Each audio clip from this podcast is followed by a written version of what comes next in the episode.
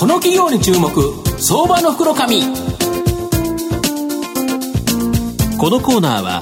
マイナンバーセキュリティのパシフィックネットの提供 SBI 証券の政策協力でお送りします。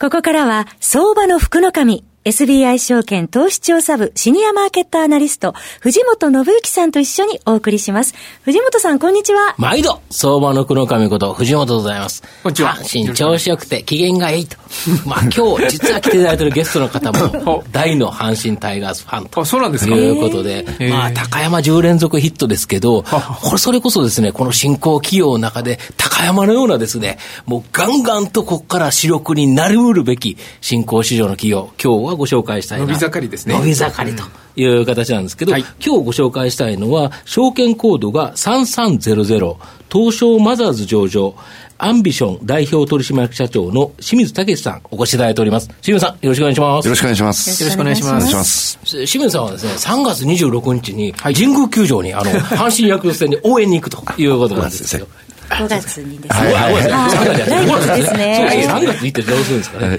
で、えー、このアンビションさんはですね、東証マザーズ上場で、今株価2178円ですから、えー、売買単位100株ということで、約22万円ほどで買えるという企業なんですが、えー、渋谷区神宮前にですね、本社がある居住用不動産、これをですね、転貸するサブリース、これが主力のですね。じゃ神宮球場近いんですね。近いんですよね。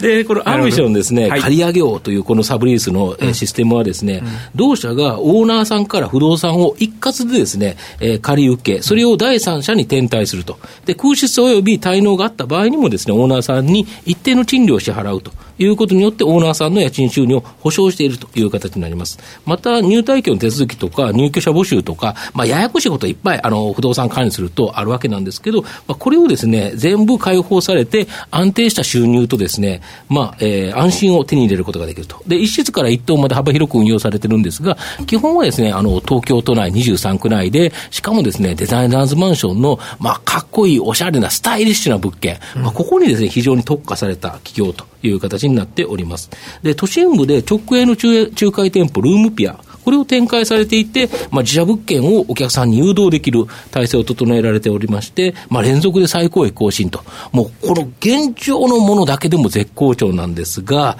うん、また話題のですね、この民泊。ここに新規参入することを発表さ発表されておられまして、はい、まさにですね、まあ、伸び盛りの企業という形なんですけど、社長、あの、はい、他のサブリーズ会社さん、まあ、いくつかあるかと思うんですけど、はい、こちらとやはり、御社との差別化ポイントを教えていただきたいんですが。はい。あの、今、藤本さんの方からも説明あったんですが、はい、我々はやっぱ東京23区内に、はい、あの、フォーカスするような形で、はい、あの、物件の管理を多数、あの、管理しております。そして我々があの、管理している物件というのは、他のサブリース会社さんと違ってですね、まあ、クオリティの高いデザイナーズマンション、こちらの方を、あの、特化するような形で管理しております。やっぱり若い人が住みたいなと、いいなと、まあ、そうですね。憧れのという感じですよね。はい。はい。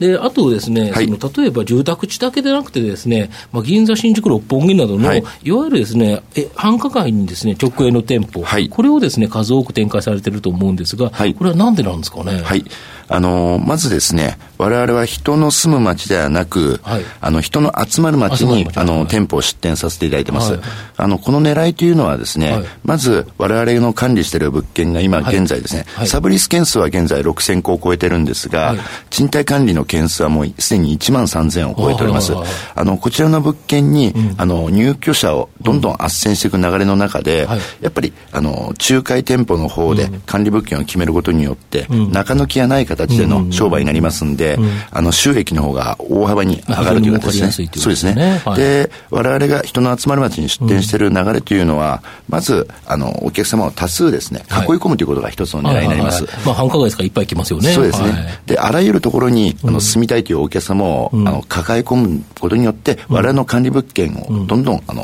紹介していくと、そういう流れになります。例えば、あの、下北沢に、あの、不動産会社があったら、その下北沢でしか探してないお客さんしか、あの、ターゲットにできない部分がありますんで、あの、人の集まる街であれば、あの、下北沢であったりとか、中目黒であったりとか、あるいは吉祥寺であったりとか、さまざまなエリアで探しているお客様を囲い込むことができるということですね。要は銀座とか六本木だったら、その銀座とかで働いたりする人たちが、その、いろんな沿線のところの、い。ろある御社のいろんな物件をご紹介できると。でその中でお客さんがやっぱりいい物件を自分で選ぶと。い。うことだから、やっぱり決まりやすいと。いうことですかね。はい。なるほど。で、あと、やっぱり一番ですね、実は聞きたいのは、はい、まあ、御社の今後の成長も引っ張ると思うんですけど、はい、この民泊、はい、ここをちょっと具体的にちょっと詳しく教えていただきたいんですが。はい。あのー、まず民泊についてはですね、うん、あの、民泊の現状といたしましては、はい。あのやっぱり規制と、はい、あと実態というかですね、はい、消費者のニーズが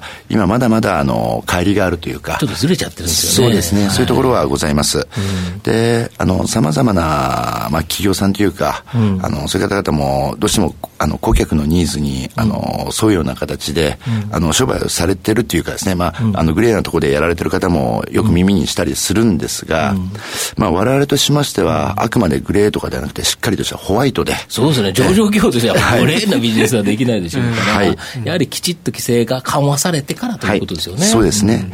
ただ、あの、民泊という、まあ、一つの事業というか産業用と私は、あの、位置づけちゃってるんですけど、あの、民泊に関しましては、非常に可能性がある。特に我々の事業からするとですね、まさに噛み合う事業なんですね。特に23くらいにそうなんですよ。ね。ええ。ー、あのー、インバウンドで、うん、あのー、外国人の旅行者の数もですね、はい、あの政府が出してた2020年までの2000万人から4000万人という形で、大幅な情報修正をした流れの中で、まあ、どうしても止まるところがないと。そんなところに、あの、まず東京、日本で旅行するんだったら、まず東京は外せないですよね。外せないと思うんですね。で、その東京に多数の管理物件を、あの、管理している我々のこの強みというのはまさに活かせる、あの、そういう商売だと思っております。で、現在ですね、民泊に関しては4月から、まあ、大田区が特区という形で、あの、やっております。スタートしますね。で、我々としましても、はい、あの、現在、実言うと大田区の方で申請をさせていただいております。あ、もう申請してるんですか？はい。あの、弊社の物件ですが、はい、あの申請させていただいております。まだ、あの、承認は降りてないんで、はい、って形になりますが。承認降りたら IR 出されるというね。まあ、そういう形ですね。はいまあ、あの、我々はあくまでホワイトでと、うんうん、そしてまず、この民泊事業の我々はトップなトップランナーになりたいと、うんうん、あの、そういう思いもございますんで、うん、あの、まずは先じてですね、うん、あの、そういう形を取らせていただいているという形になっております。なるほど。あと、えっ、ー、と、実際にですね、はい、民泊が始まったところでは、やっぱりお客さんをどう捕まえるかって、はい、住む人もっていうのはあると思うんですけど、はい、そこをその、あの、えー、航空券のですね、予約サイトをやっているアドベンチャーさんと提携されたと。これちょっと教えていただきたいんですけど、あのまずですね、うん、あの海外のからあの日本にあの旅行される、はい、あのお客様ですね、はい、そういった方々がまずどこにあの、企業から入っていくかというと、やっぱ、私はあの航空券のチケット、まあ、そうですよね、旅行するわけですからね、えー、ね。まず行く航空券なかったら来れないですもんね。はい、あのー、そこに着目させていただきました、うんうん、で民泊の規制がおそらく緩和されたら、さまざまな企業が多分参入してきたり、さまざまな方がおそらく民泊物件という形で出してくると思うんですね。で、川下のところで、さまざまなあの物件の中で、うちの管理物件を、あの勝負させるんではなくてですね、お客様に選んでいただくんではなくて、もうすでに航空券を買う時点の川上のところから、はい、え一番最初に抑えちゃうと。そうですね。はい、あの、抑えていきたいという考えがあります。うん、あの、まあ、あの、現在旅行会社っていうのは、あの、もちろんアドベンチャーさんだけではございませんので、あの、これからも様々な企業に対してですね、アプローチをさせていただければと思っております。あの、我々がまずそうですね。はい。そうすると、やはりもう川上のところで抑えて、で、今ある物件はもう1万3000という形で、はい、しかも東京都内の、はい、しかもその普通のそのアパートとかそんなんじゃなくて、はい、いわゆるデザイナーズマンションで、はい、まあ外国人さんが来て、確かに汚ねアパートにはなかなか、ね、ここ、え、ここかよというところにはなかなか来ないと思うんですが、はい、やっぱりそこが本当にデザイナーズマンションのいいところ、いい物件であればですね、もう入り口からスパッと入っていくと。い。うことで、もう規制緩和されれば、もういきなりフルスフルソロットルでガツンといくという感じですかね。はい、あのトップギアで、トップギアで、まっすぐに行っていきたいと思います。社長、ど。うなんですか、その大田区の一発目の認可っていうのは、いつぐらいに今、あの申請を出している段階でして、はい、あのこれはもう、あの大田区の、まあ、えー、さじ加減によりますんで、ねはい、あのただ、今まで順調に、うん、あのいろいろな形のあの、壁っていうかですね、そういうのがあったんですけど、準備は準備は進めてるっていうことですね。その認可が下りる前提でね。はい。もう物件の方はもうすでに用意してあるという形になります。これだけど発表されたらちょっとびっくりしちゃうかもしれないですね、マーケットはね。この番組聞いてて、あ、本当に良かったなと思っていただけるような気がしますけどね。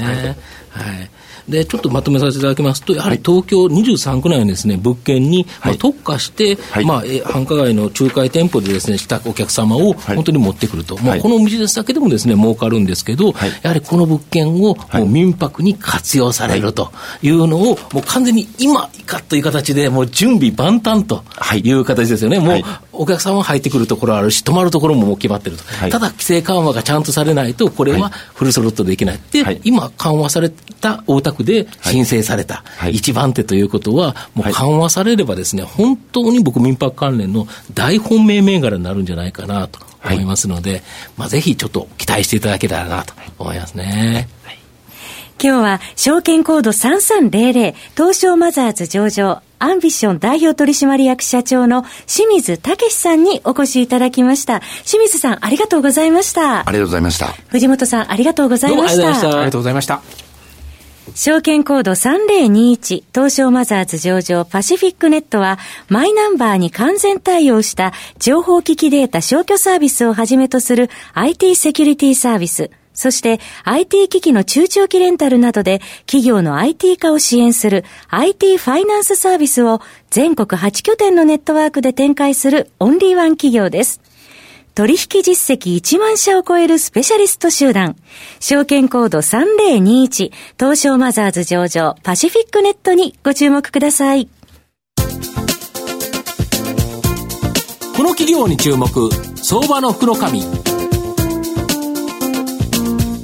このコーナーは、マイナンバーセキュリティのパシフィックネットの提供、SBI 証券の政策協力でお送りしました。